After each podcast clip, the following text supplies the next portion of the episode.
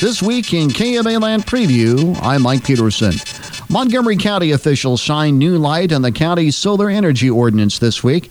At its regular meeting Tuesday morning, the county's Board of Supervisors approved the first reading of amendments to the ordinance governing future solar energy projects.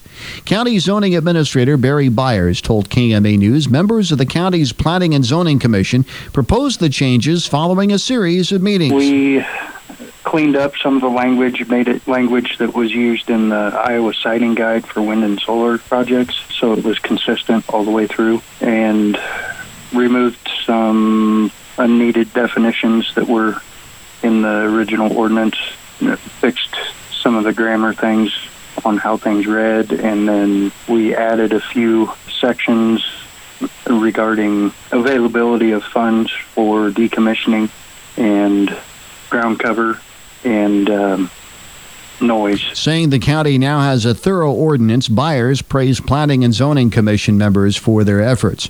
It was a busy week for Montgomery County's Board of Supervisors. In addition to addressing solar ordinance changes, the supervisors also filled the county auditor's vacancy. At a special meeting Monday afternoon, the county's Board of Supervisors appointed Jill Ozuna of Red Oak as county auditor. Ozuna succeeds Stephanie Burke, who resigned last month to accept the school business official board secretary's position with a stand Stanton School District. Ozuna was selected from among two candidates interviewed for the position.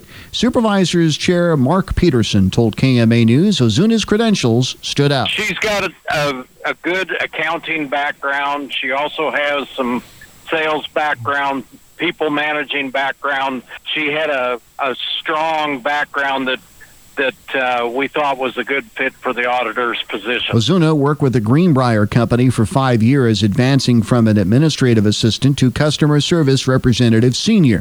While saying she was saddened to hear of Burke's resignation, Ozuna told KMA News she applied for the auditor's position because she saw it as an opportunity. I have a lot of the skills in that background. It attracted me there as a way to to connect with the people here that I actually live with. I work with a large clientele and colleagues from all over the country and even other countries with Greenbrier, but it's through a computer and putting, you know, a face, you know, in front of another face is physical contact is different than a computer contact. And I felt like this would be a good fit for me to take on another challenge and be a part of the community a little bit more. Ozuna is expected to run for a full term as county auditor in the November elections. Her tenure with Montgomery County begins August 1st.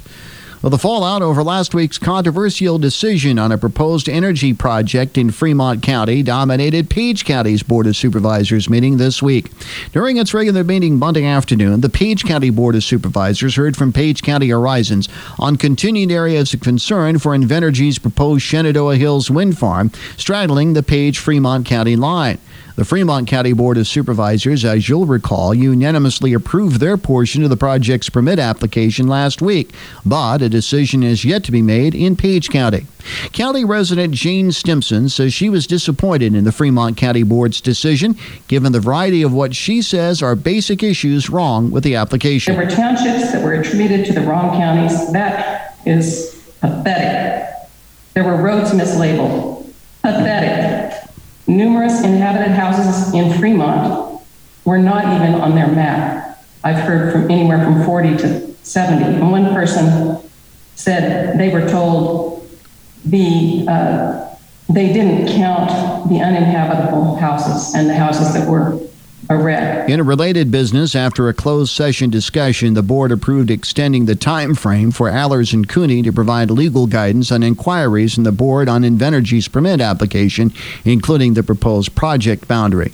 Voters in the Hamburg School District go to the polls in less than two months on a major expansion of its K 8 facility. At its regular meeting Monday evening, the Hamburg School Board accepted the petition for a special election on a $3.1 million bond issue for construction of an addition to Marnie Simons Elementary School and a resolution setting the vote for September 13th. If approved by a 60% supermajority, proceeds in the bond issue would address three identified building needs. Hamburg School Superintendent Dr. Mike Wells told KMA News the project includes construction of a fitness center as well as construction of a 250 seat auditorium and two new classrooms. More on these stories and others on This Week in KMA Land, Saturday morning at 8:30 on KMA.